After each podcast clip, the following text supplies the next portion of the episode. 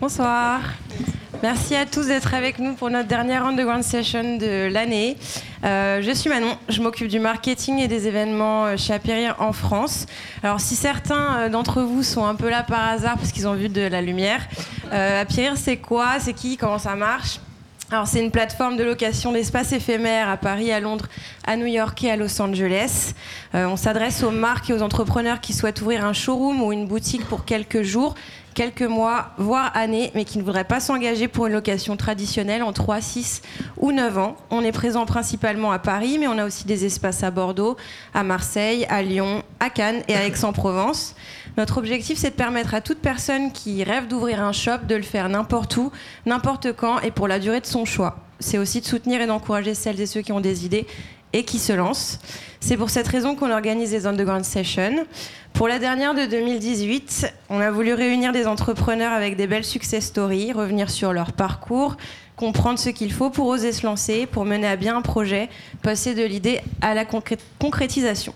J'ai le plaisir de recevoir Pierre-Emmanuel Racine, Bonsoir. cofondateur de Maison Sassy, une marque de cidre artisanale made in Normandie que tu as créée fin 2014, avec ton ami d'enfance Xavier Dodifray Pasquier. Exactement. Clémence Wertz, Bonsoir. fondatrice de Flair, une marque de body made in France qui vient de fêter sa première année puisque tu l'as créée fin 2017.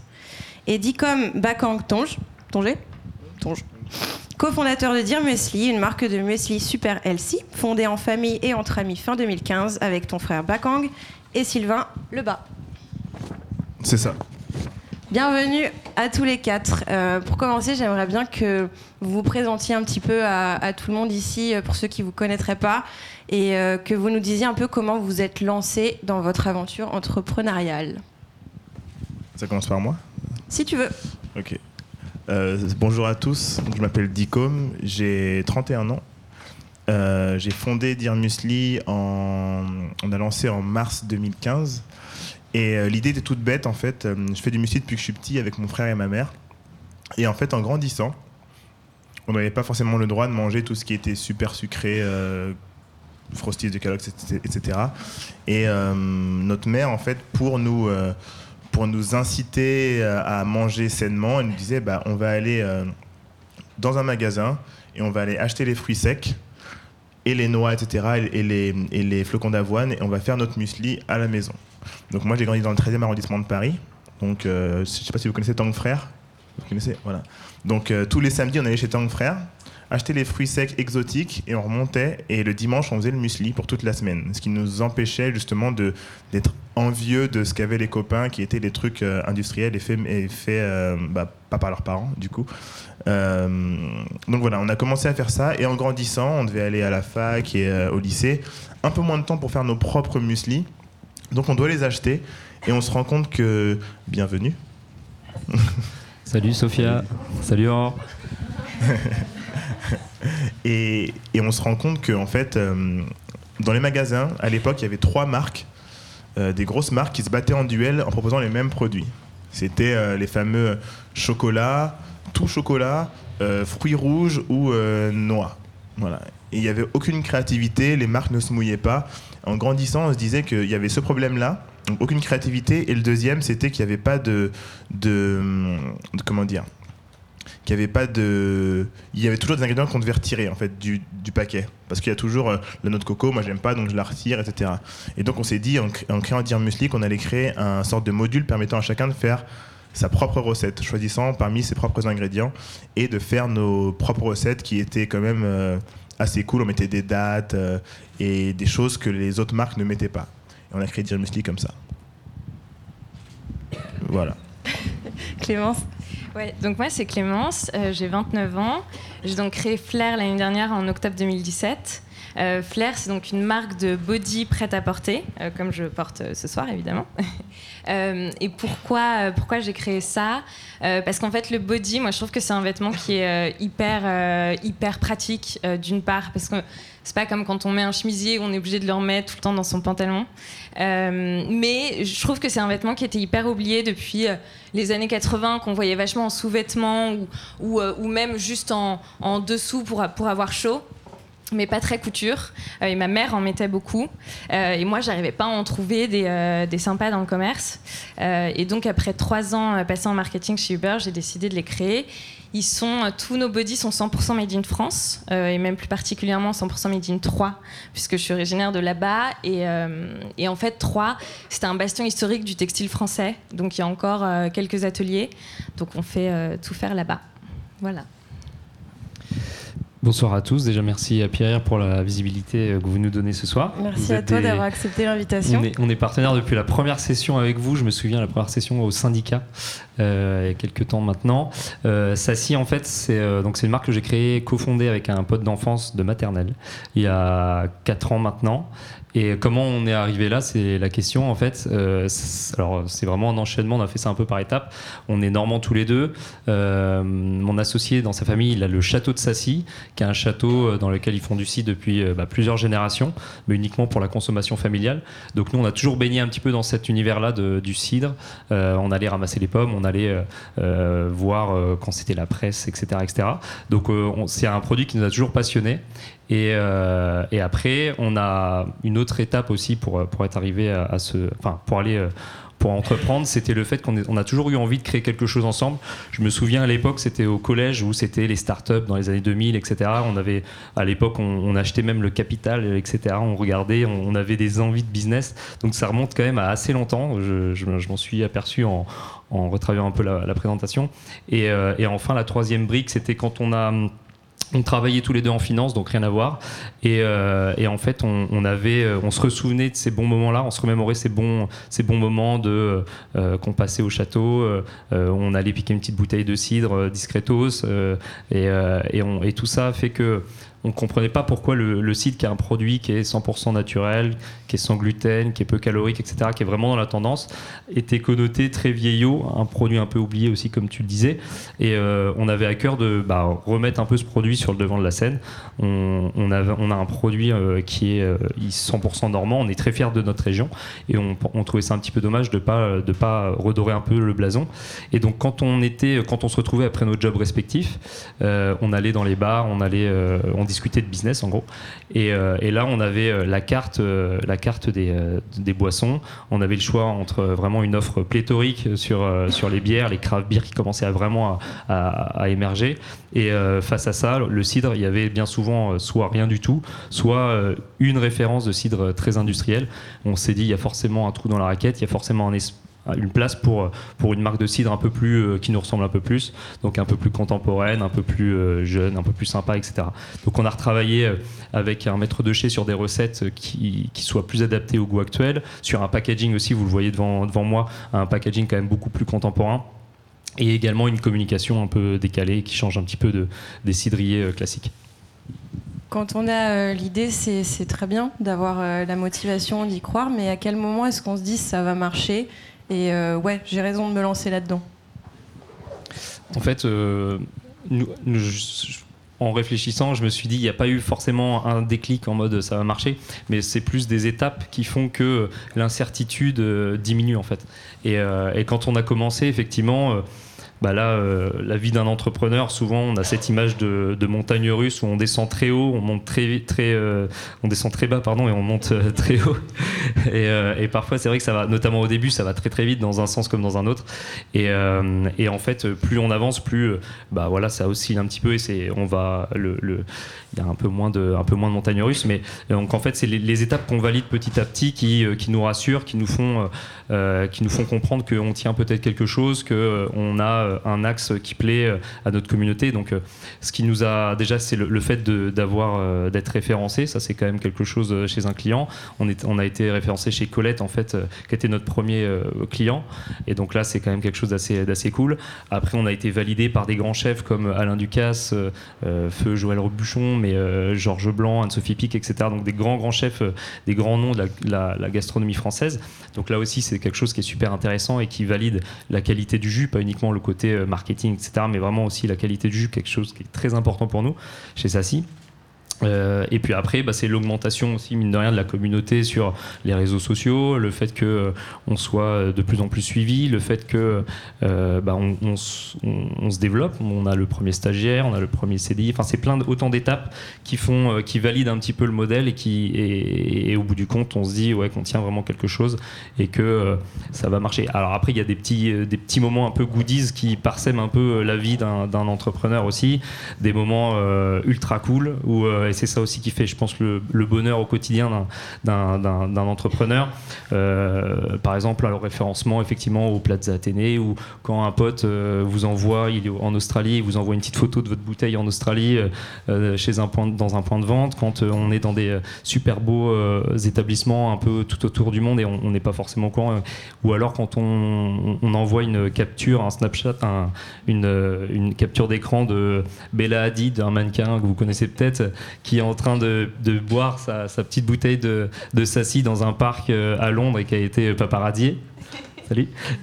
Donc tout ça, autant de, autant de choses un peu marrantes qui font que ouais, euh, il y a des super moments et, on, est cool, on, c'est cool, on, pense que ça va bien marcher, ouais. Toi Clémence, tu as cru dès le départ, tu t'es. Bah, je suis assez d'accord avec euh, avec Pierre Emmanuel. En fait, c'est vrai que je pense pas qu'il y ait forcément un moment en particulier, mais en fait, il y en a plein. Tout comme il y a plein de moments aussi où tu te dis, mais pourquoi j'ai fait ça? Pourquoi? Enfin, genre, c'est n'importe quoi. Mais, euh, mais c'est la vie d'entrepreneur, effectivement, d'avoir euh, d'avoir cette montagne russe, et c'est ça qui est hyper excitant. Euh, mais si je devais retenir quand même quelques moments, euh, ce serait euh, la, première fois où euh, tu as une nana que tu connais pas du tout, qui est pas une pote de pote et qui t'achète un body, donc qui est prête à dépenser de l'argent pour acheter quelque chose que tu as créé et qui t'envoie ensuite les photos sur Instagram. Ça, c'est, dingue. et le deuxième moment, qui a été un moment assez fort dans la première année de, Flair, c'est quatre mois après le, début, quand Monoprix m'a contacté pour une collab, où là, là c'est vrai que c'est des moments de reconnaissance et qui, et qui en fait permettent de, de, bah, de bien vivre, ou en tout cas de mieux vivre les moments un peu compliqués, les moments de doute, euh, les moments où tu te poses plein de questions.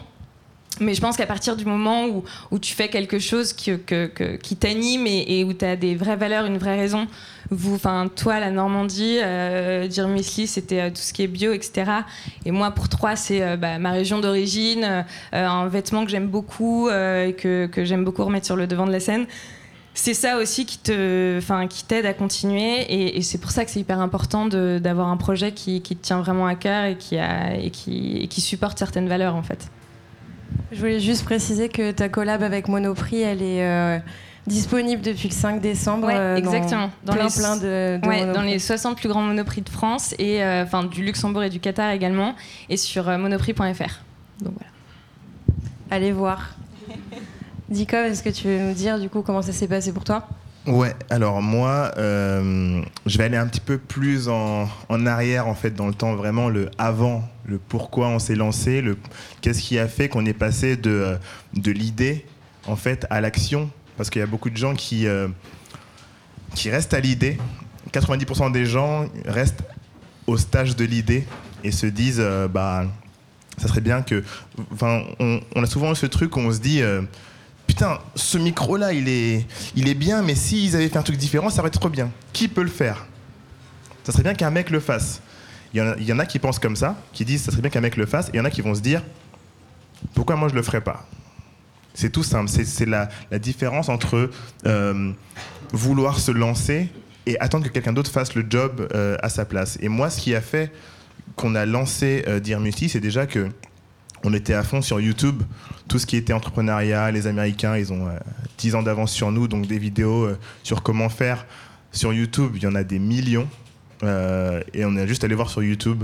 On a juste regardé, on s'est dit, voilà, ces mecs-là font comme ça. Moi, j'ai grandi avec la hip hop Love Soul. Je sais pas si vous connaissez, vous avez le fondateur qui est juste là. Et euh, j'ai grandi avec tout, avec tout ça et j'ai grandi avec euh, euh, beaucoup de clips, beaucoup de clips américains, beaucoup de clips hip-hop où on voit les mecs qui disent bah, j'ai commencé avec rien, mais j'y suis arrivé. Et moi, c'est cette mentalité-là que j'ai. Nous, on a commencé à dire avec 700 euros. Donc, je me suis dit, avec 700 euros, qu'est-ce qu'on peut faire?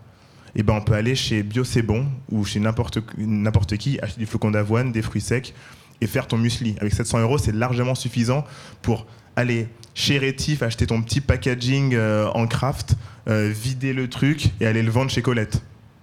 Voilà, c'est ce qu'on a fait. Mais c'est assez en fait.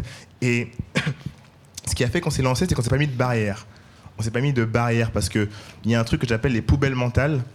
C'est tu veux faire quelque chose, mais tu vas être la première personne à, te dire bah non je peux pas parce que je suis pas assez j'ai pas assez euh, je fais pas je sais pas faire euh, j'ai pas assez de gens autour de moi euh, j'ai pas une équipe j'aimerais bien avoir un tel un tel avec moi pour faire ça. Et du coup on trouve toutes les raisons possibles pour pas se lancer. Et moi en fait ce que j'ai fait c'est que je me suis dit si dans un an je vois un mec qui se lance dans le muesli et qui fait les choses moins bien que moi et que moi je me, me suis pas lancé, je serais tellement dégoûté que je préfère moi essayer et rater, mais au moins j'aurais essayé. 100% des gens qui n'essayent pas bah, ratent parce qu'ils n'ont pas essayé, parce qu'ils se sont dit oui mais voilà. Ce, ce oui mais c'est un truc qu'on ne s'est pas dit. On s'est pas dit. Euh, c'est un truc qui arrivait après, mais on s'est pas dit. Oh mais on n'a pas fait des études dans l'agroalimentaire les, les, gens nous ont demandé quand on fait des rendez-vous, euh, on parle avec des gens, euh, voilà, et c'est pas la même génération que, que, nous, mais ils vont nous dire vous avez fait des études dans l'agroalimentaire, un truc de, de, comment ça s'appelle, d'ingénieur en agroalimentaire, agronome, etc. Machin. dis moi je fais du depuis que j'ai 7 ans. Est-ce que j'ai besoin de faire des études euh, agronomes pour me lancer? Non. Et tous ceux qui ouvrent les coffee shops, ils y connaissent rien. Ils veulent juste avoir un café un peu cool, machin. Pas besoin d'avoir fait des études de restauration. Et en fait, ces barrières, ces poubelles mentales, c'est celles qu'on se met à soi-même parce qu'il y a les parents derrière qui vont poser des questions et que nous-mêmes, dans nos études, c'est euh, va à l'école pour faire un boulot. Si tu n'as pas appris euh, à faire ce boulot-là ou ce, type de boulot-là, euh, c'est compliqué. Il faut te reformer. Les fameux trucs où on se fait les. comment ça s'appelle les ouais, on se reforme pour un autre boulot. Bah, réorientation. Réorientation, etc. Machin. On n'a pas forcément besoin de le faire. Et nous, on s'est dit, bah, vraiment, si on trouve quelqu'un d'autre qui veut faire ce qu'on fait et qui fait moins bien que nous, mais que ça marche quand même, je serais dégoûté. Donc autant que je me lance, euh, parce que ce projet-là, je le kiffe et j'ai vraiment envie de le faire. Et au moins, si ça rate à un moment, si ça s'arrête à un moment, eh ben, je l'aurais tenté. Voilà. Je, suis, hyper d'accord avec ce que tu dis et je rajouterais même qu'effectivement, je pense qu'il ne faut pas, euh, en fait, quand tu décides de, te lancer, pas trop réfléchir parce qu'au final, même si tu avais fait des études dans l'agroalimentaire ou même si euh, moi j'avais fait des études dans la mode, quand tu montes ta boîte, tu maîtriseras jamais 100% des, compétences qu'il te faut. Donc, et puis on est quand même, faut pas oublier, je pense qu'on est en France et qui est, euh, alors il y a vachement de French bashing sur euh, euh, la France, monter son entreprise, c'est l'enfer. Avant que ce soit l'enfer, faut quand même que ça réussisse et gagner de l'argent. Et avant ça, il y a la rupture conventionnelle qui est quand même un super truc et qui permet de te lancer sans prendre trop de risques. et, et, effectivement, faut pas trop réfléchir. S'il y a quelque chose qui t'anime et que tu as envie de faire, faut juste foncer et apprendre sur le tas en fait. Ouais, se lancer, ouais, c'est clair. Ça me fait penser juste à une petite anecdote. Cet été, j'ai fait du canyoning avec des potes. Et en fait, euh, je sais pas si vous savez ce que c'est le canyoning, c'est on se met en haut d'une falaise, on saute, enfin une falaise plus ou moins haute. Et il y a juste un petit laps de temps en fait où euh, on regarde en bas. Et, euh, et le, ce petit laps de temps là, en fait, c'est celui qui va être déterminant pour le fait de se lancer ou pas. Et effectivement, tous ceux qui sont restés ne serait-ce que 5 secondes comme ça, ils ont envisagé le truc en bas, ils n'ont pas sauté. Les autres ont sauté. Bon, moi, j'ai pas sauté, j'avoue, mais euh, c'est autre chose, c'est différent. Mais bon. Tu es ton anecdote en fait. Désolé, je suis honnête. Vous parliez de montagne russe tous les deux euh, tout à l'heure, justement. Quand est-ce que vous vous êtes dit ah mince, euh, je suis peut-être en train de faire une, une bêtise et comment est-ce que vous avez gardé confiance en votre projet tous les deux? Mmh, bah, Déjà, ouais, c'est au tout début. C'est vrai que c'est là où il y a vraiment ce que je disais, hein, vraiment des, ça, ça va très très vite dans un sens comme dans un autre. Euh, et donc, euh, on quitte quand même quelque chose, une situation, en tout cas pour ma part, quelque chose d'assez stable, un métier cool en finance où on voyait plein de choses, etc. Donc, euh, je l'ai pas du tout fait par dépit parce que je m'ennuie, etc. Donc euh, les, euh, les, moments de doute, on les a quand, euh, bah, quand on se prend des bâches. au début, les deux, les, il n'y avait pas de commerciaux, on était, on était que tous les deux avec mon associé, et ça arrivait de rentrer le soir en disant, on faisait le compte des, des clients qu'on avait, qu'on avait vus. Et euh, on n'avait pas senti euh, une accroche énorme. euh, et on se dit, regardez, on disait, ouais, ça va être compliqué. Mais, mais après, voilà, de toute façon, on en a eu. Après, il y a d'autres rendez-vous avec, enfin, je vais pas citer la DGCCRF, où, où quand on revient, il y a une petite hostilité quand même et des petits, des petits sujets quand même qu'il faut évacuer assez rapidement parce que sinon ça va être assez compliqué. Donc, euh, ouais, ça, c'est des petits moments de doute, effectivement. Et puis après, euh, on les passe assez, euh, pas facilement, mais en tout cas, euh, on voit que bah, d'autres clients ont été séduits par le produit, ils sont fidèles avec, à votre produit. Donc ça, c'est rassurant. Le fait que bah, la communauté, j'en parlais aussi sur les réseaux sociaux, elle s'agrandisse et il y a un vrai phénomène aussi autour de la marque où les, personnes adorent vraiment cette marque-là. Les gens qui se prennent en photo avec les petites bouteilles, tout ça, ça, concourt au fait qu'on on retrouve un peu la confiance. Et puis il y a aussi le fait d'avoir, de rien, formé aussi une équipe, donc euh, l'équipe qui vient d'arriver un petit peu en retard. donc non, mais euh, avec l'implication en fait qu'ils ont euh, au quotidien, qui fait que bah, finalement, euh, ouais, étant donné qu'on travaille tous euh, bien, on- en tout cas on essaie dans le, dans le même sens, euh, bah, le travail ça a forcément payé à un moment donné. Donc, euh, donc ça, ça rassure quand même. ça rassure quand même. ouais. Ouais, euh, c'est à toi, non? Euh, les montagnes russes, très intéressant parce que, euh, en gros, c'est euh, tu te dis le lundi euh, tout va bien, le mardi on va mourir, le mercredi tout va bien, le mercredi on est mort, le jeudi tout va bien. C'est vraiment. il faut pouvoir gérer ce genre de, situation et se dire que, en fait, avec le recul, quand, quand on est au tout début, qu'on qu'on commence à créer. En fait, le début d'une boîte, il commence pas quand on a créé la boîte euh, au tribunal du commerce. Le début de la boîte, elle commence quand tu as ton idée et que tu dois sortir le premier produit. Parce que nous, ce qu'on a fait, c'est qu'on a sorti le premier produit un an avant de créer la boîte physique. Parce qu'on s'est dit, déjà, vendons un produit pour voir si ça va accrocher. Si on, si on crée la boîte, on va dépenser de l'argent euh, euh, pour créer la boîte. au- Autant valider l'idée qu'il y a un marché pour ce produit-là. Donc, ce qu'on a fait, c'est qu'on a cette phase-là de créer le produit, etc. Comme on n'avait pas de boîte, on n'avait pas cette, euh, cette, euh, cette pression de se dire ah mais si je vends pas, etc. Machin. C'était juste bah on crée le produit. Euh, moi je travaillais encore en, temps partiel. J'avais pris un job chez Levis en temps partiel, je me rappelle.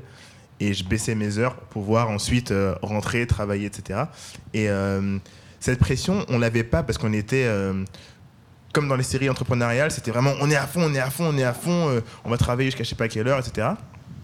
Et, mais quand tu quand as la boîte physique, ensuite vraiment euh, la boîte, tu as un numéro de cabis, tu as tout ça, et ben là tu rentres dans le dur. Tu rentres dans le dur, euh, donc tu as ouvert un compte, euh, tu regardes tes relevés, euh, quand ça va pas, tu commences à te dire ah on, est dans, on, on est dans le mal, et quand ça va, tu es content. Quand tu te prends une première porte, euh, quand on prend des portes, moi c'est toujours ok, ben il reviendra.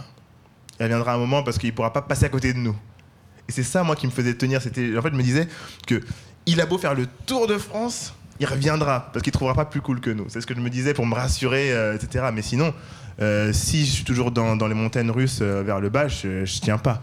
Et donc, il y en a eu, mais mon objectif, c'était toujours de me dire, de toute façon, on va y arriver. Donc, quand ça descendait bas, je me mettais en mode robot et je travaillais, je travaillais, je travaillais. Et quand c'était. euh, et du coup, le problème, c'est que quand- c'est euh, tout en haut, bah moi, je reste en fait sur le milieu comme ça. Je me dis, bon, sois pas trop content parce qu'on sait pas ce qui va arriver. Donc, j'arrivais pas à avoir ce, ce niveau d'euphorie que les gens euh, décrivent parce que avec mes- mon frère et mon associé, c'est toujours OK. Mais il y aura forcément une merde à un moment. Gérons-la, tu vois. Et c'était ça. Donc, les montagnes russes, peut-être qu'on en a eu une ou deux fois, mais c'était souvent euh, assez linéaire parce que jamais vraiment très content et il faut gérer quand c'est pas bien. Ouais, je saurais pas trop, euh, trop quoi rajouter. Vous avez tout dit, mais ce que je trouve assez intéressant, c'est que quand tu as posé la question de, à quel moment vous êtes dit que ça allait marcher, on a tous pu sortir euh, une ou deux anecdotes bien réelles et bien concrètes. Et en fait, face à cette question de à quel moment tu t'es dit euh, mince, euh, c'est un échec ou bien ça, va jamais marcher, etc. Aucun de nous trois arrive à vraiment identifier un moment parce que je pense que ça, contrebalance tellement. Enfin, les moments où, tu, penses que c'est bon, tu as créé euh, la super boîte des dix prochaines années, ça compense vachement les moments où tu te dis c'est l'enfer, je vais me planter et, et- c'est l'horreur. Donc, donc, un peu comme, comme, tu disais, c'est vrai que c'est souvent assez linéaire et qu'au final, oui, tu as des énormes moments de et des énormes moments euh, d'euphorie, mais tu essaies toujours de relativiser. Et puis, c'est drôle parce que l'extérieur, par exemple, la, la, collab avec Monoprix, tout mon entourage était là, mais attends, mais c'est dingue, c'est un truc de fou, etc. Mais en fait, toi, tu, le vis, tu es très content, mais tu es déjà en train de gérer les trucs qui arrivent, euh, la merde du jour qui t'est tombée dessus, etc. Et donc, tu, réalises moins parce que tu étais vachement dans le truc, mais, en tout cas, ce qui est assez positif, c'est que tu retiens mieux euh, les, les, super étapes et les super nouvelles que, les trucs un peu moins cool. Quoi. Ouais, c'est vrai qu'il y a ce truc, euh, quand on a une, une, bonne nouvelle, donc une collaboration ou un truc, les gens de l'extérieur pensent que, par exemple, si on fait une collab avec Monoprix, ça y est, on est millionnaire. Ça y est, euh, oh, oh, oh, vous, marchez trop bien. Ou alors, euh, si vous êtes à la grande épicerie, euh, vous êtes, oh, c'est trop bien, grande épicerie. Mais c'est un magasin. C'est ça. C'est, il, faut, il faut se rendre compte que la grande épicerie, c'est un magasin. Et, et mais c'est pour la. Quand je dis ça à ma mère, par exemple, c'est le rayonnement qui l'a fait kiffer. C'est, ah, grande épicerie, ça y est, c'est un gros truc.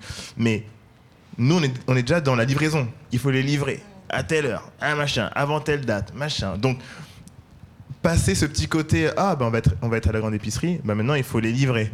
Il faut les livrer à temps, entre telle heure et telle heure. Si le mec arrive après, on nous renvoie la marchandise. Il y a tout ça qui fait que bah, du coup, tu relativises vachement assez vite en fait sur, euh, sur le, côté positif. Ouais. en fait, je trouve que c'est assez marrant, mais euh, quand, quand, tu montes ta boîte, c'est un peu, as un peu l'impression d'être comme dans un jeu vidéo, c'est-à-dire où en fait c'est tout le temps des niveaux d'au-dessus que tu dois passer. C'est-à-dire que dès que tu as passé un niveau, dès qu'il s'est passé un truc trop cool dans ta boîte, et bah t'es là, ah mais putain, mais attends, donc ok, je suis au niveau supérieur, il faut que, je repasse encore un niveau, il faut que j'aille encore plus haut, etc. Donc c'est ce qui est dingue, hein, c'est ce qui te fait tenir, et, je pense que c'est pour ça que, tu montes ta boîte, pour, cette adrénaline en fait constante. Euh, mais, euh, mais, mais oui, toujours des, challenges qui, qui arrivent. Euh, Même si on, croit vraiment du fond du cœur à son projet, il y a quand même la dimension financière qui reste euh, une petite pression. Euh, Pierre-Emmanuel, toi tu viens de la finance. Est-ce qu'il faut forcément s'y connaître dans ce domaine-là pour euh, définir le bon business model et être sûr que ça se casse pas la... La gueule. ouais. alors honnêtement, business model, quand on parle de business model, c'est comment en gros on va faire de l'argent sur l'idée, sur le produit, le service, etc. Euh, moi, je suis plutôt euh, de ce côté-là. Plus c'est simple, plus ça va être euh, compréhensible par tout le monde et, plus ça va tenir la route. Quand j'étais en finance, j'ai vu pas mal de, business plans, donc c'est vraiment on rentre dans les chiffres, avec des business models un peu plus alambiqués, etc. Mais de, mon, de mon point de vue, plus c'est simple. En gros, on a un besoin, on a la réponse à ce besoin, et puis on voit comment on fait de l'argent dessus. Euh, et c'est ça qui doit driver. Il faut pas complexifier vraiment beaucoup plus, euh, selon moi, l'affaire. Le, alors après, euh, c'est sûr que être en finance, ça m'a pas mal aidé aussi sur justement la constitution du business plan pour aller discuter avec les banquiers, aller discuter avec euh, bah, convaincre, du monde, convaincre euh, même euh, les associations avec les prêts d'honneur, etc. Tu parlais tout à l'heure de, effectivement de la rupture conventionnelle, qui est vraiment une aide incroyable pour tous ceux qui veulent se lancer dans, le, monde de l'entrepreneuriat. C'est, je pense, le, le meilleur fonds d'investissement early stage du monde, je pense, de loin. Mais, en tout cas, en tout cas je pense pas que ce soit. Il n'y a pas besoin de faire polytechnique, entre guillemets, pour lancer un business. on sait comment on identifie un besoin, c'est vraiment ça la clé. C'est ça qui fait euh, pas mal foirer les, boîtes, c'est le fait que bah, on pense avoir une bonne idée effectivement, mais le marché il n'est pas forcément là. Ça c'est le premier point. Et après effectivement c'est euh, trouver la trésorerie pour faire euh, pour faire avancer son bébé quoi. Ça c'est les deux points importants. Mais selon moi, il n'y a pas besoin d'avoir un background de financier pour se lancer. C'est sûr que ça crédibilise vraiment vis-à-vis des banquiers, etc. Quand on est arrivé avec mon associé, on était tous les deux issus du milieu de la banque et de la finance. Donc du coup, euh, les banquiers euh, à Lisieux, euh, qui, on est arrivé avec un, BP très solide, avec des choses assez concrètes et pour le coup avec une étude de marché qu'on avait piqué dans, nos banques respectives. et donc du coup, on, a, on arrivait vraiment avec de, la data, avec des données cool. Et, et ça, le, le, banquier l'a quand même plutôt bien accepté et, a reconnu quand même que le, le travail était, enfin, le, BP était, était plutôt cool. Donc c'est comme ça qu'on l'a convaincu aussi. Donc ça, c'est plus sur la partie recherche recherche de financement, la crédibilité en fait vis-à-vis de, des différents acteurs de, financement, plutôt que comprendre vraiment le business model. Ça, c'est quelque chose qui doit se faire naturellement et pas besoin d'inventer un truc incroyable pour, pour se lancer, selon moi. Maison Sassy est distribuée dans pas mal de grandes surfaces, notamment chez Monoprix. Euh, quand on vend un produit FNB, est-ce que c'est la stratégie euh, gagnante? Alors, euh, pas mal de grandes distribs, non. On n'est que chez Monoprix et on est très fiers d'être chez eux. Non, non, pour l'instant, on a plus un, on est plus distribué sur du sur du CHR et épicerie fine caviste. Et après Monoprix, ouais, ça, s'est fait. On est on est chez eux depuis deux ans. ce qui est cool, c'est qu'ils sont venus nous chercher. Donc le rapport de force était plutôt cool pour nous. Après, ils nous ont mis dans des modules euh, épicerie fine, donc avec d'autres produits. Je ne sais pas s'il y avait dire muesli d'ailleurs sur le module où on était ensemble. Du coup, sur des, sur, euh, sur des modules euh, un peu plus limités, un peu plus et dans des bons monoprix, etc. Avec donc des marques de qualité avec qui on partage nos valeurs, etc. Donc ça, c'était vraiment cool. Et donc pour nous, ouais, c'était la suite logique en fait du, déploiement. Une, une, enseigne comme Monoprix a une très belle image, a un maillage bah, national qui est ultra cool. Euh, et, c'était important pour nous d'aller maintenant d'aller un peu plus loin que soit chez nous en Normandie ou ici à Paris où on commence à avoir une, bonne diffusion ou dans les grandes villes en France, mais un peu plus largement et dire à notre communauté, bah, vous, ça y est, vous pouvez nous retrouver euh, chez Monoprix, etc. Après, est-ce que c'est euh, la voie royale pour une success story Ça dépend vraiment du positionnement de sa marque, hein, tout simplement. pour prendre un exemple comme le chocolat, par exemple, le chocolat des Français, on fait un test chez Monoprix, finalement ils sont désengagés. A contrario, euh, il y a Carré Suisse qui est une autre marque euh, peut-être moins, premium au niveau de l'image, mais qui, est, euh, fait un carton chez Monoprix et, qui a même élargi chez d'autres enseignes. Donc il n'y a pas vraiment, il y a pas vraiment, c'est pas vraiment la solution miracle. C'est sûr que pour nous c'est trop cool et, et c'est une enseigne qu'on anime pas mal et, et qui va représenter un, chiffre d'affaires important pour nous cette année encore. Mais, mais, mais après tout dépend bah, de son produit, du positionnement et de sa marque et voilà. Dicom, tu parlais tout à l'heure de livrer à temps euh, au bon endroit, tout ça. C'est quoi les contraintes euh, de production et de logistique euh, du secteur alimentaire versus du secteur de l'habillement Peut-être que Clémence, après, tu nous donneras ton avis. alors, pour, les, pour tout ce qui est livraison, du coup, il y a livraison en magasin, mais livraison aussi chez les particuliers, parce que nous, c'est beaucoup aussi de vente sur Internet. pour ce qui est de livraison en magasin, euh, du coup, quand on, quand on doit livrer, par exemple, nous c'est sur palette. Du coup, le, ce qui est un, peu, je vous parlais du côté négatif euh, à être en distribution, c'est que tu engages beaucoup d'argent en amont. C'est-à-dire que le produit, pour pouvoir pour livrer, il faut que tu l'aies. Il faut qu'il soit fini. Ça veut dire que comme euh, nous, on crée le produit de A à Z, il faut avoir la matière première. Donc, il faut l'acheter. Donc, on achète la matière première, elle arrive au labo, on produit, on transforme, on met au four, on met en sachet, on met en carton. Ensuite, on envoie à Monoprix, euh, Franprix, la grande épicerie, à n'importe qui. Et ensuite, ils nous payent à 45 jours ou... Voilà.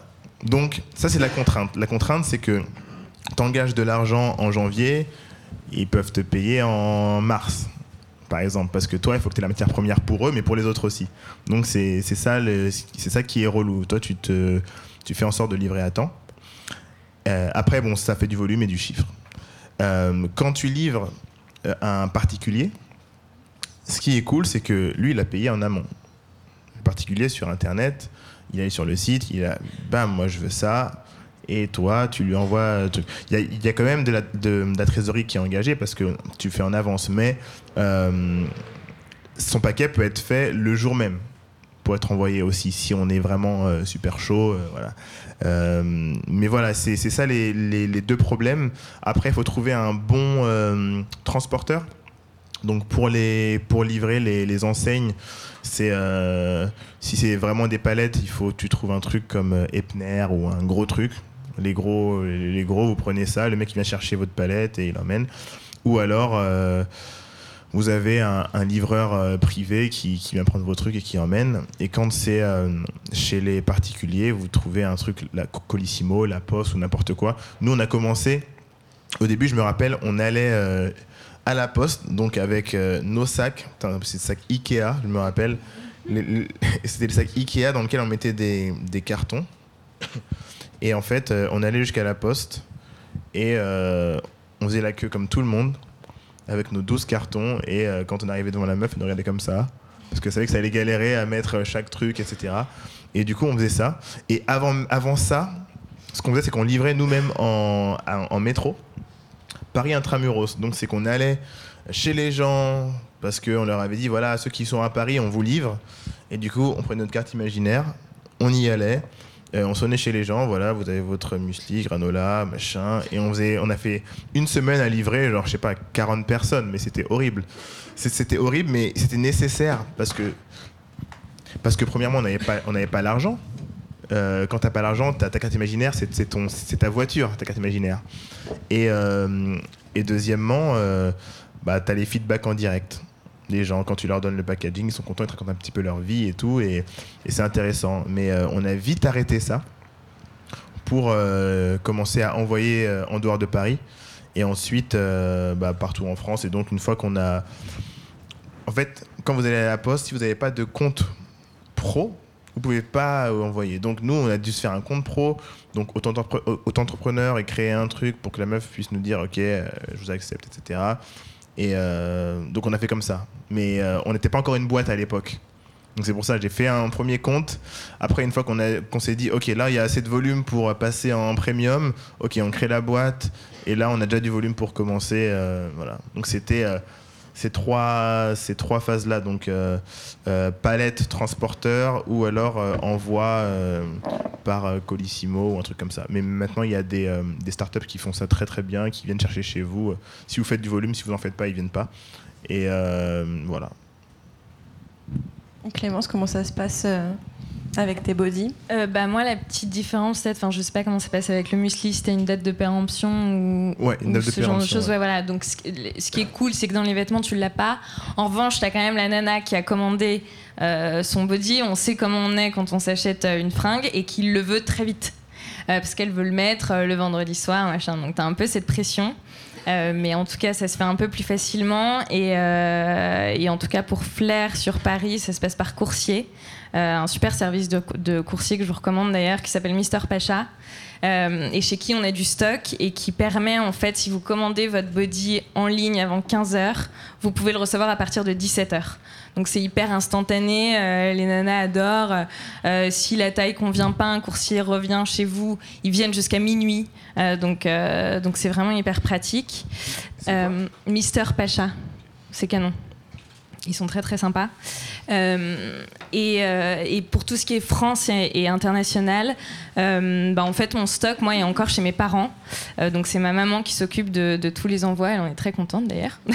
Quand j'ai pris Mister Pacha, elle m'a dit Non, mais attends, mais tu me retires vachement de boulot, je vais faire quoi Donc c'était assez rigolo. Et, là, pour le coup, bah, compte pro à la poste, pareil. Et envoie, euh, envoie, nous, c'est encore un peu à la mano. Mais, euh, mais ouais, c'est- un vrai sujet. Euh, c'est un truc que tu dois contrôler euh, parce que c'est un, un vrai coût. C'est si tu as des colis perdus, euh, bah voilà, c'est de la marchandise que, que tu paumes. Mais, mais en tout cas, il n'y a pas ce risque de, de date de péremption, de- d'objets cassés. Donc c'est, j'imagine, un peu plus simple. Ouais, c'est un sujet important. La preuve, on en a parlé euh, tous les trois euh, tout à l'heure euh, en coulisses. Et ouais, Mister Pacha, c'est un service aussi qu'on qu'on conseille aussi, euh, avec qui on a bien bossé. Et euh, ouais, je rejoins un petit peu aussi euh, quand on envoyait aussi, c'était bon souvenir ça, quand on envoyait les colis à, la poste, on reconditionnait, parce que nous c'est aussi assez lourd et ça casse facilement. Donc on reconditionnait, on mettait du papier bulle partout, etc. Mais ça cassait quand même. Et donc à la fin, on se retrouve avec des colis énormes. Les gens ont déposé ça à la, à la poste et on partait. Les gens nous regardaient et disaient Oula, ça c'est un colis piégé, c'est sûr. Et, euh, mais finalement, maintenant, il y a des startups, comme tu disais, il y a Cubine et- notamment, et puis euh, Wing, avec qui on bosse aussi, qui sont des belles solutions aujourd'hui. La distribution, du coup, c'est un problème que toi, tu... Enfin, problème, entre guillemets, que tu rencontres euh, en vendant sur ton e-shop. Mais tu fais aussi des pop-up. D'ailleurs, tu en as fait un du 13 au 16 décembre. C'est quoi la différence et qu'est-ce que ça t'apporte, en fait, de, faire, des pop-up, des boutiques éphémères bah alors, je pense déjà que les deux sont hyper complémentaires. Euh, surtout, surtout quand tu fais de la, fringue et encore plus des bodies, je pense. Le e-shop, en fait, ça te permet déjà d'une de te lancer euh, bah, avec 700 euros ou presque.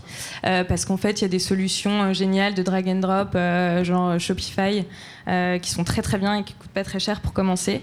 et ça te permet d'avoir tout de suite un rayonnement, enfin une cible très large euh, avec assez peu de moyens finalement, euh, et de tout de suite toucher euh, un public même, même étranger. donc ça c'est ça c'est un vrai vrai truc. Et, et, la boutique éphémère en fait vient, vient en complémentarité vachement parce que ça te permet d'avoir un lieu où les nanas peuvent venir, peuvent toucher tes matières, essayer ton produit. donc en fait, les convertir parce que du coup elles n'osaient pas forcément acheter en ligne. Euh, mais là elles ont pu essayer elles ont elles, elles ont elles, elles, ont vu la matière la qualité des produits etc donc elles passent le pas sans problème. Et euh, ça t'apporte aussi une notoriété je pense auprès de gens qui sont pas forcément très présents sur les sur les réseaux ou sur internet et qui passent dans la rue dans le marais il y, y a, vachement de passages et qui du coup découvrent ta marque et donc ça te permet de, de, toucher des cibles je pense qui sont assez assez distinctes et puis c'est toujours Enfin, vous t'expliquais quand euh, vous livrez en personne. Moi, j'ai jamais livré en personne, mais j'adore euh, faire mes boutiques parce que c'est là où tu rencontres tes clientes, où tu vois les nanas en vrai essayer tes produits, dire ah mais j'adore, c'est trop bien, je veux lui, lui, lui. Et, et en fait, c'est ça que quand, quand, tu montes ta boîte, qui est une vraie reconnaissance. Quand les gens euh, adorent ton produit, ils sont prêts à l'acheter, te disent ah mais c'est vous la créatrice, mais c'est génial, je pensais pas vous rencontrer, alors qu'en fait toi tu sais très bien que tu as, monté ta marque, mais que c'est encore hyper jeune et que tu es euh, euh, toi-même à poster sur Instagram et à, répondre aux emails. C'est assez marrant. Euh, donc, donc ouais, belle complémentarité, je pense, entre l'e-shop et, et, une boutique physique. mais je trouve ça, je trouve ça pas mal d'avoir des boutiques éphémères parce que ça permet aussi de créer des rendez-vous qui sont assez exclusifs. Tu es là que 4 ou 5 jours, quelques fois par an. Et du coup, les, les, gens se déplacent peut-être plus en masse que si tu étais là tout le temps parce qu'ils se disent bon bah dans, trois jours c'est fini donc il faut que il faut que j'aille maintenant. Euh, et puis ça te permet de tester euh, plusieurs endroits euh, à Paris plusieurs arrondissements mais aussi pourquoi pas en faire dans d'autres villes en France. Donc c'est vraiment une solution qui, qui est top quand, quand tu démarres. Est-ce que Pardon. Est-ce que ça fait partie de vos projets, dire Musli et Maison Sassy aussi, les, les pop-up? Ouais, bah, je pense qu'effectivement, un, pop-up, ça installe vraiment une marque. Euh, et d'ailleurs, les grandes marques, euh, pour reprendre le, domaine d'activité, alcool, etc., il y a beaucoup de, pop-up qui sont faits par des grandes marques. Donc ça montre bien que c'est effectivement c'est quelque chose d'important. Je pense que, comme tu le disais, c'est un, lieu de rencontre vraiment privilégié entre euh, notre communauté ou nos clients et, le produit. C'est un bon moyen aussi de mettre, bah, de, vraiment de faire de mettre la personne en immersion dans l'univers, donc en, pimpant un peu le, pop-up, etc. Et euh, vraiment de, bah, de, leur montrer le produit euh, tel que nous on le conçoit et, avec euh, tout l'univers autour. et après, d'ailleurs, ouais, je pense que c'est clairement quelque chose qui, qui, va faire partie de nos projets assez rapidement pour, comme je disais, installer la marque et puis échanger. Ouais, tu parlais aussi de l'échange avec, avec les consommateurs. C'est quelque chose qu'on a aujourd'hui quand on fait des salons. Euh, euh, mais euh, mais c'est quelque chose qui est super important pour nous. ce que je disais tout à l'heure, c'était un peu un booster aussi quand on sait et ça rassure énormément le fait d'avoir le, le, retour du consommateur en disant ouais bah ça si j'adore, c'est cool, etc., etc. Donc ça c'est vraiment quelque chose qui est, ultra important pour nous. Donc ouais, les, pop-up c'est quelque chose qu'on étudie fortement et, et voilà l'étude avec bien sûr à Pierre. of course. Et nous en fait on en a déjà fait un. Hein un pop-up. C'était euh, pas loin d'ici d'ailleurs. Euh, c'était, euh, vous connaissez le Season, le restaurant? C'était leur Season Takeaway. Donc avant que ce soit le Takeaway, c'était notre pop-up. Cathy du Season nous l'avait prêté pendant trois jours en fait. En 2015, on avait fait un film de Noël et on a recréé en fait la chambre dans laquelle on était avec tous les paquets là-dedans. Et du coup, on a fait un gros goûter pendant trois jours et euh, les gens pouvaient venir acheter les paquets. Et en fait, euh, pour nous, c'était le moyen de. C'est bien de faire un film de Noël, une pub, et de recréer tout l'univers de la pub dans, euh, dans un pop-up, sachant que tu t'engages pas vraiment. Tu te dis, bon, là, c'est trois jours, donc c'est cool. Mais On l'a fait en 2015, on l'a pas refait encore parce qu'on n'a pas eu vraiment d'occasion de le faire. Mais pour nous, c'était aussi un- une, c'était le moment de regarder un petit peu les, lieux où il y avait beaucoup de passages. Parce qu'en vrai, quand tu ouvres un, magasin, beaucoup se sont plantés. Beaucoup se sont plantés. Euh, ils ouvrent un magasin ils disent Ah, J'ai l'argent, je vais ouvrir mon, magasin. J'aime bien la rue là, dans le 19e euh, ou dans le 17e là-bas. Super rue qui est juste euh, à côté de tel magasin, mais dans la rue juste à côté. Ouais, mais entre cette rue-là et cette rue-là, c'est pas pareil. Cette rue-là, c'est blindé, mais personne ne va faire ça. Et ça veut dire que si tu ouvres ton magasin et tu dis je, fais un 369, donc un bail de 3 ans, 6 ans ou 9 ans, et que tu te mets là, et bah t'es mort. Et donc, un pop-up, ça te permet de voir si bah, là c'est le bon endroit ou pas, etc. Parce que euh, les gens ne savent pas forcément que euh, ce qui fait que ton magasin marche, euh, en plus de la marque, c'est l'endroit où il se situe. Et, euh, et souvent, ils font l'erreur de se dire, de toute façon, moi je crois en la rayonnance de ma marque. Et bah ouais, mais si ta marque, euh, c'est en fait, un restaurant, c'est un pâté de maison. S'ils sont pas très forts sur les réseaux sociaux, un pâté de maison. Et la clientèle, c'est la clientèle autour. Donc si ton magasin, il le voit pas, si ta signalétique, elle est même pas bien visible, parce que ça coûte de l'argent aussi, personne ne rentrera dans ton magasin. Ils verront la porte qui est euh, comme ça, euh, ouverte avec la vitre, etc. Mais ils rentreront pas, parce que c'est pas dans la bonne rue. Et donc nous, ça nous a permis de regarder un petit peu euh, quels étaient les lieux qui marchaient et pourquoi justement euh, à, à 100 mètres de ce lieu-là qui cartonne, et ben ça cartonne pas. C'est ça que ça nous a permis de voir en fait. Tu parlais de- des réseaux sociaux et, euh, plutôt de, de communauté. Euh, c'est un truc qui fonctionne plutôt bien pour, euh, pour ta marque. Comment est-ce qu'on crée euh, une communauté aujourd'hui Ça paraît assez évident, mais je pense que c'est une question que beaucoup de gens se posent quand ils, stagnent à 2000 abonnés et qu'ils n'arrivent pas à dépasser le cap. Alors nous, on a des abonnés, mais on n'en a pas tant que ça par rapport à d'autres, mine de rien. Je pense que ce qui fait que... Enfin, ce qui est intéressant, c'est que nous, les gens qui nous suivent, sont vraiment hardcore. C'est ça la différence. En fait, il y a pas quel sens dans, dans le sens où dès qu'il y a un truc, ils sont vraiment engagés. Ils, ils sont pas forcément engagés euh, à fond euh, euh, dans les commentaires, mais quand ils vont nous croiser dans la rue, ils vont nous dire Ah, je te connais, ah, je, je- je kiffe ce que vous faites, etc. Et en fait, c'est lui qu'il faut convertir parce que lui, c'est pas forcément une personne qui va acheter. Je pense que nous, notre communauté, on l'a construite juste en. On sent qu'on a eu un pic à un moment quand on a commencé à montrer nos visages. Voilà, en fait, au bout d'un un moment, c'était juste les produits qu'on montrait. Et quand on a montré qu'on était des garçons, déjà pour un produit qui est connu comme étant un produit euh, avec une target féminine, quand on a montré qu'on était des garçons, il y a eu déjà un, un- petit pic euh, qui, qui rendait le truc un peu plus intéressant que juste si on était trois meufs qui faisaient du muesli. Voilà. Et, et, euh, donc c'était ça. Et ensuite, c'est juste euh, le fait de montrer notre quotidien qui a fait que euh, dans, dans les gens qui nous suivent, bah, ils trouvaient ça intéressant de voir que bah, y avait aussi des galères, qu'il y avait aussi euh, vraiment euh, le quotidien de trois entrepreneurs plus qu'une simple marque, un simple produit. C'était euh, bah voilà, euh, aujourd'hui on va aller là-bas, aujourd'hui on va là, là on a rendez-vous avec un tel, un tel. Sur Dire Musli. Au bout d'un moment, comme on avait. nous, on nous appelle les, les Musli Boys. Et comme en fait, on avait ce, truc où on signait euh, On vous kiffe et ensuite les Musli Boys, il n'y avait pas de, de compte dédié en fait. Et les gens, ils nous disaient Ah, merci les Musli Boys pour cette réception, etc. Et on s'est dit Putain, on va créer ce compte parce que ça va dans le vent. Du coup, on a créé un deuxième compte qui s'appelle Musli Boys. Et c'est là où on partage vraiment euh, bah, un truc comme aujourd'hui, par exemple. On va partager ça sur ça, euh, les voyages auxquels on est invité, etc. On va, on va les poster dessus parce que il y a un moment, ta marque, euh, là on le voit avec, l'évolution d'Instagram, ta marque, il faut qu'elle soit focus sur ta marque avec.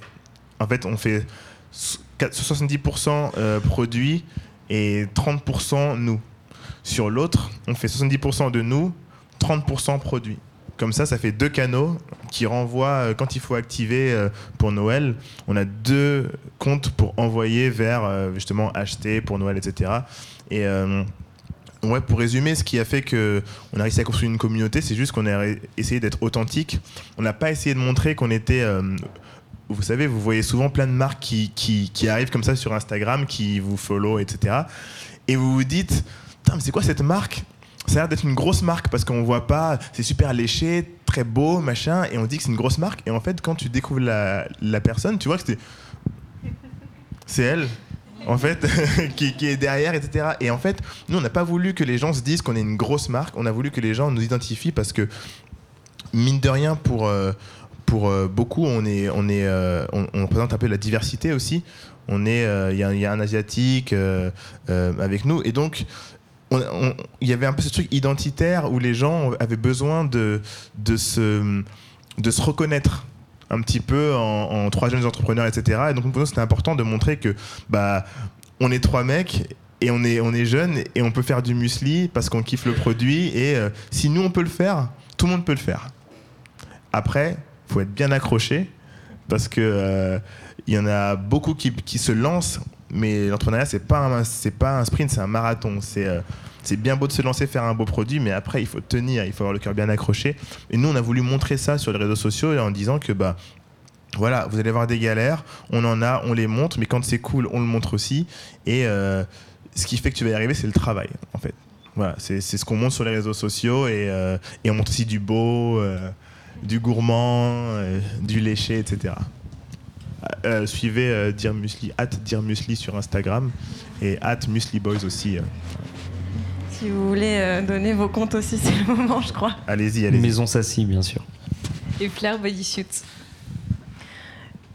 Quel a été du coup votre euh, meilleur moment depuis que vous vous êtes lancé et qui fait qu'aujourd'hui vous vous dites franchement, je suis trop fière de l'avoir fait? Clémence, si tu veux commencer.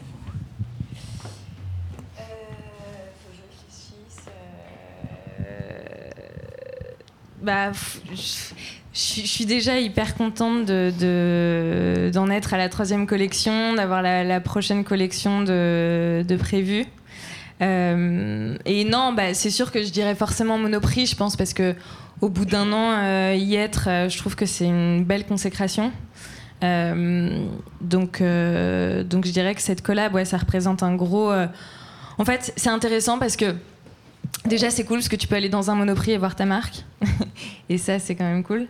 Euh, et l'autre, euh, l'autre point, je pense que ça te permet aussi de montrer que tu sais exécuter des, des trucs un peu plus lourds euh, et tu sais bien les faire et ça légitime, je pense, ta marque. Et en fait, je parlais de paliers tout à l'heure qui te permettent un peu de passer au niveau supérieur à chaque fois. Je pense que ça, c'en est un. Ça te permet de débloquer peut-être d'autres personnes qui se seraient dit bah, je vais pas aller voir cette marque parce qu'elle est un peu jeune, euh, des grandes enseignes et tout qui, qui, ont, qui sont souvent euh, un peu frileuses de, de, faire rentrer des, surtout dans les marques de vêtements, des marques euh, trop jeunes parce qu'ils se disent qu'ils vont c'est compliqué d'assurer la cadence. Donc je pense que ça peut te débloquer des, des contrats intéressants. Et du coup, oui, tu te dis que forcément, tu es sur une rampe de lancement, ça te donne quand même pas mal de notoriété, un rayonnement assez intéressant. Euh, et d'ailleurs, je le vois, enfin même en termes de fréquentation du site, euh, de vente, euh, ça a évidemment déjà ses effets. Donc oui, quand on est là et que- et qu'effectivement je vois 2019 en me disant ok, alors je vais, je vais peut-être commencer à me prendre quelques stagiaires, potentiellement embaucher une personne. C'est chouette parce que tu te dis qu'en fait tu passes de, de, ton, de ton projet un peu dans ta chambre à euh, ok, je prends des bureaux, je commence à m'entourer et, euh, et tu passes une vraie étape de- de- d'entreprise qui devient euh, de plus en plus concrète. Pierre-Emmanuel Hors Bella Hadid, bien sûr, avec. euh, J'y reviens. Mais... Non, non, mais. euh, ouais, je pense qu'effectivement, le fait d'être référencé dans des grands comptes, etc., de, voir son produit en rayon, mine de rien, et de se dire que c'est plus uniquement euh, sa famille qui achète le produit, déjà, c'est un, truc cool. Après, euh, après bah, je peux citer peut-être récemment euh, un événement qu'on a fait au château de Sassy, où euh, on, a, invité euh, pas mal de clients euh, euh, anglais et français faire une petite battle autour euh, des- de nos produits. Donc ils utilisaient nos produits en, en- en cocktail, en mixologie, et euh, nos produits euh, dans des recettes vraiment gastronomiques. Et, euh, et c'était un vrai moment euh, de communion euh, vraiment cool au château de Sassy, donc là où vraiment il y a l'origine du, du produit et, avec une communauté de, passionnés, que ce soit au niveau de la, gastronomie ou de la mixologie, ça c'était vraiment un moment fort. Voilà, je, pourrais dire ce, moment-là. Après, il y en a tellement, comme on disait tout à l'heure aussi, il y a vraiment plein de moments super importants dans la vie d'une boîte et qui sont ultra épanouissants. Et ce qui fait aussi, le, comme je disais, le bonheur un peu dans la vie d'un entrepreneur. On n'est pas à l'abri de demain d'avoir un mail ou un appel d'un truc trop cool qui arrive et ça c'est vraiment top. Après, après ouais, il y a la vie aussi, l'équipe qui est importante bien sûr, avoir, les, comme je disais aussi, le premier CDI, vraiment s'entourer, s'épauler, c'est des choses qui sont ultra épanouissantes. Ça, me fait penser d'ailleurs en fait à un moment euh, pour les un an de Flair, je savais pas trop quoi faire. Euh, euh, et, donc il y a pas mal de, marques qui font souvent des, événements, des apéros, et ce qui est, est hyper sympa. mais je voulais faire un truc un, petit peu plus pour, mettre en valeur en fait mes clientes parce que je me suis dit c'est au bout d'un an Flair et, là il y a des beaux projets c'est bah, grâce en fait aux nanas qui suivent et qui achètent euh, et puis, euh, et puis, enfin, et, puis, euh, ça coûte moins cher d'essayer de, de, faire un petit contest sympa. et en fait, j'ai invité toutes, toutes les, ce que j'appelle les femmes flair, donc les, les, nanas qui suivent, qui suivent notre compte, à dessiner leur propre body, donc à faire en fait une collaboration avec mes clientes. Euh, et donc, je leur ai proposé de dessiner leur body, de nous l'envoyer. Euh, et donc, il y a eu trois. On a reçu euh, plus de 100 dessins. Avec des, des nanas qui, étaient en fait trop contentes de, de, se dire que pour une fois, c'était pas effectivement suivre des comptes, liker une photo, taguer des amis sous les commentaires, etc., mais que c'était en fait, ça, les mettait vraiment en valeur. Euh, et, ça, j'en suis assez, euh, assez fière. Donc il y en a eu trois qui ont été, euh, qui, ont été choisis. et ensuite, il y a eu un vote sur les réseaux sociaux. Et donc il y en a une qui s'appelle Sacha, avec qui je vais développer le, le, body, qui va venir à l'atelier avec moi, avec qui je bosse avec ma couturière, et qui fera partie donc de la prochaine collection et qui s'appellera évidemment le body Sacha.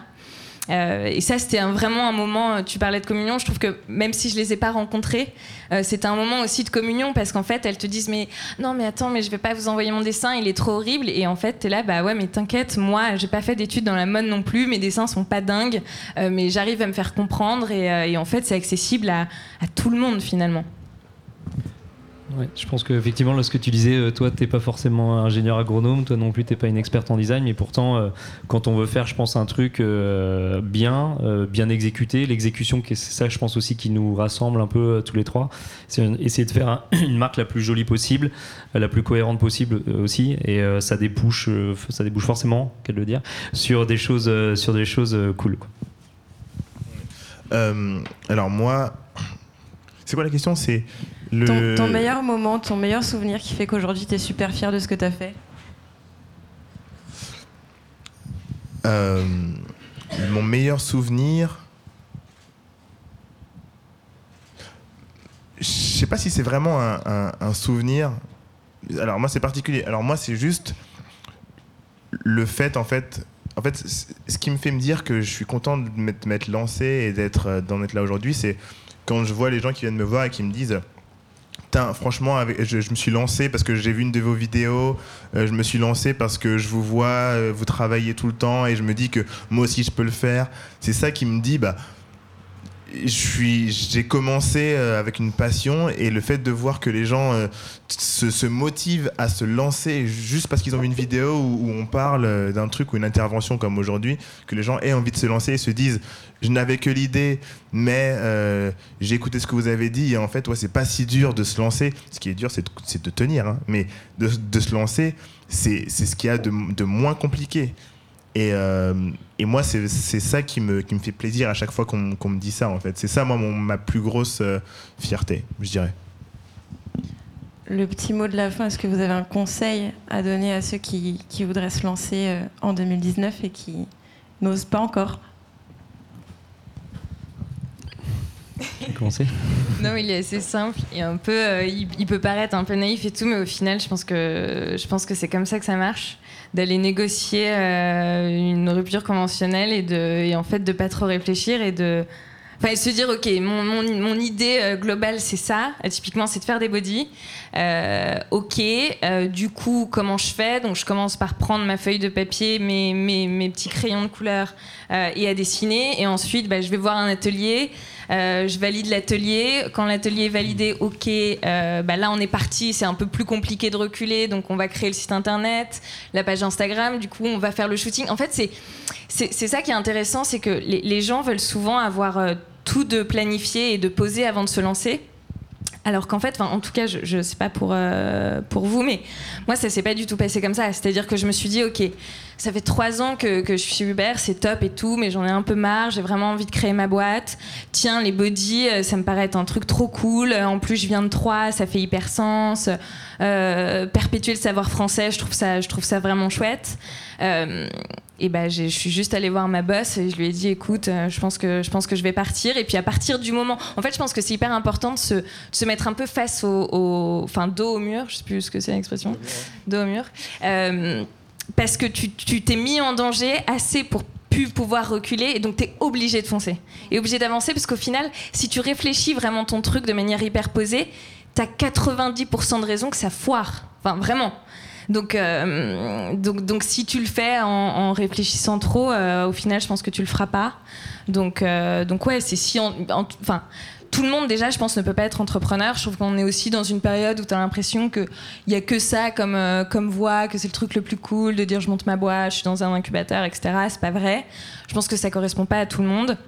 Mais si vous avez un projet effectivement qui vous tient à cœur, auquel vous pensez, qui vous ferait en fait trop marrer, parce que l'idée c'est quand même de s'éclater euh, dans ce qu'on fait, euh, bah, et bah mettez-vous euh, au dos du mur et, et faites-le. moi je dirais, si vous avez une idée, partagez-la. Partagez-la parce que en fait, le fait de se dire ouais mais si je partage avec les gens ils vont me la voler. Les autres ils en ont rien à foutre, ils ont leur job. Ce qu'elle a dit, c'est que 90% des gens ne se lanceront pas. Donc, votre idée, elle a besoin d'être entendue pour que les gens vous fassent les feedbacks. Pas les feedbacks de votre mère, euh, parce que si elle ne connaît rien, ça ne servira à rien, elle va juste vous ralentir. Mais par les gens aux personnes qualifiées. Et, en fait, les personnes qualifiées vont vous aider à, vous rendre compte que bah, vous prenez trop de temps pour vous lancer parce que vous, voulez que tout soit parfait, comme, comme elle a dit. Et justement, euh, euh, vous allez vraiment gagner six mois, alors que si vous êtes euh, dans votre coin à travailler tout seul ou toute seule, et que dans six mois, vous lancez votre truc, ou dans un an, parce que vous avez pris tellement de temps à vouloir peaufiner, et que tout le monde n'en a rien à foutre, vous allez être vraiment mal. Vous avez remis toute votre énergie et votre amour dans ce projet, tout le temps pour que tout soit parfait, et tout le monde n'en a rien à foutre. Alors si vous en parlez aux gens avant en disant voilà qu'est-ce que tu en penses, j'ai envie de salut. Ça va Pardon. Euh, et, que vous en parlez aux gens, etc., eh ben, ils vont vous faire gagner vachement de temps. Et, euh, et voilà, c'est vraiment partager le plus possible avec les gens et euh, attendez pas un an avant de vous lancer. Si vous avez une idée, créez la version merdique de votre idée, la V1, le produit minimum viable, créez ça si vous avez un SASI, vous voilà, vous sais pas, c'était pas forcément ça au début, je sais pas, mais nous notre packaging il était en craft, on avait acheté ça chez Rétif, et on a vendu ça chez Colette, notre premier magasin. Un truc en craft acheté chez Rétif avec un, un bout de scotch à l'arrière. Donc dites-vous bien que ce qui va faire mouche, c'est tout, tout ce qu'il y a autour et votre envie. Et une fois que vous avez ça, vous itérez, vous construisez autour de ça. Mais si vous attendez d'avoir le produit aussi parfait que le truc en verre avec le truc s'assit dessus, etc. Vous allez prendre un an, deux ans à sortir votre produit, et il y en a 12 qui vont sortir ça après. Et vous serez un peu embêté. Donc voilà, c'est ça mon conseil.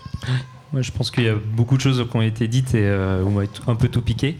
Mais, euh, mais clairement, ouais, oser, euh, y aller parce que déjà c'est une aventure qui est incroyable et qui vaut vraiment le coup. Euh, Souvenez-vous un petit peu du canyoning, hein, euh, faut pas trop attendre. Euh, après, effectivement, avoir quelque chose de concret. Tu me disais, tu, effectivement, je peux vous assurer, je, suis retombé dessus il y a pas très longtemps, mais sur les premiers, les premiers échantillons où en fait ce qu'on faisait, on avait mis du blanco. Ici, on avait écrit, etc. Et ça avait pas tout à fait la même tête, mais c'était quelque chose qui était ultra important pour nous parce que ça nous permettait vraiment de matérialiser notre idée, de pouvoir la montrer euh, à droite à gauche et, euh, partager. Donc euh, ce que tu disais aussi. Donc en gros, j'appuie à 100% tout ce que vous venez de, dire. Voilà, un petit, petit dédicace à notre premier photographe qui est là et qui a créé sa marque aussi de fringues, pas tout à fait concurrent, mais c'est qui a monté Apple Core et qui est une super marque que je vous invite aussi à, suivre. Un grand, grand, grand merci à tous les trois pour cet échange et merci à vous tous d'être venus ce soir. Merci à Monsieur Feingold de nous avoir accueillis ce soir. Et euh, je vous propose de continuer la soirée autour des cidres Maison Sassy, du coup, dans l'espace qui est juste à côté. Et n'oubliez pas, en partant, de prendre un petit goodie bag. C'est gratuit, c'est cadeau, c'est pour tout le monde. Bonne soirée et bonne fête Merci beaucoup.